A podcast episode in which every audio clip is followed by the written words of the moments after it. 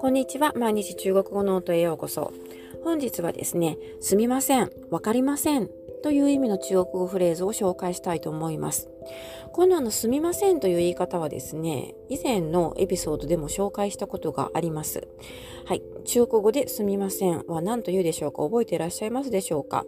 これはですね、不好意思、不好意思というふうに言います。はい、これに付け加えて分かりません、理解できませんという意味のフレーズ。これはですね、こんな風に言います。我不明白。我不明白。という風に言います。これで、えー、つなげると、不好意思、我不明白。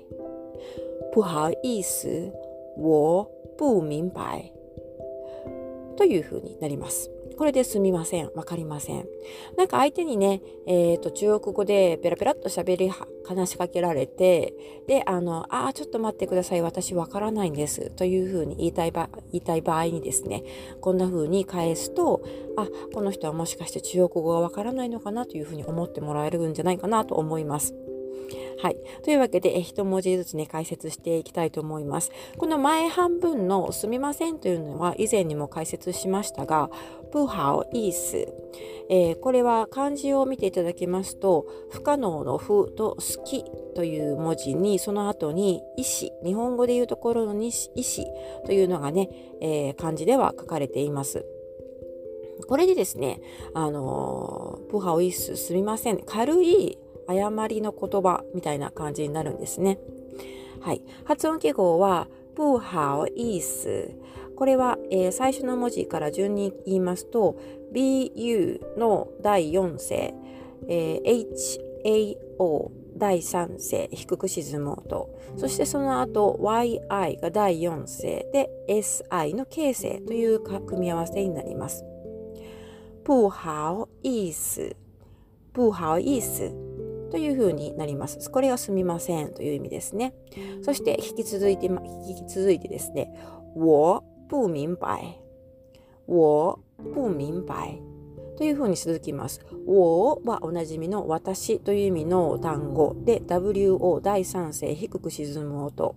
そして、えー、再びですね、このプーというのが来てますね。不可能の不。これは否定を表す、えー、文字になります。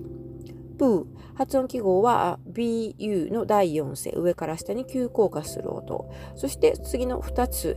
民牌これね、えー、日本語では明白というふうにな文字が当たっていますがこれでわかる理解するという意味の動詞になるんですね。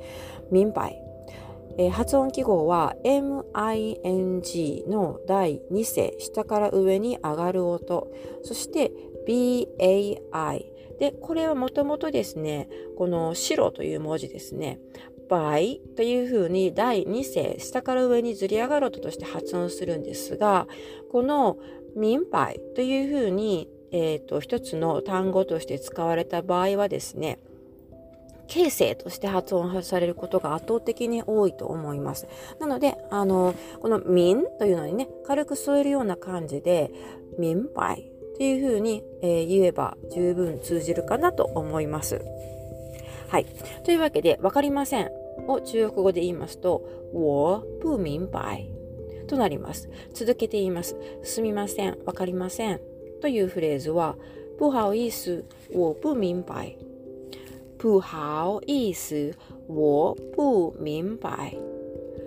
不好意思，我不明白。不好意思、我不明白。というふうに言います。もし突然話しかけられて、えー、わかりませんというふうに言いたいときはですね、不好意思、我不明白というふうに言ってみてください。はい、というわけで今回ここまでになります。最後までお付き合いいただきありがとうございました。また次回お楽しみに。